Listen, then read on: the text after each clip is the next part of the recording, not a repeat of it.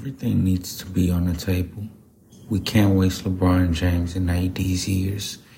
Not anymore. And players need to be on the table. Draft picks need to be on the table. Things like that need to be on the table. Let's get it done.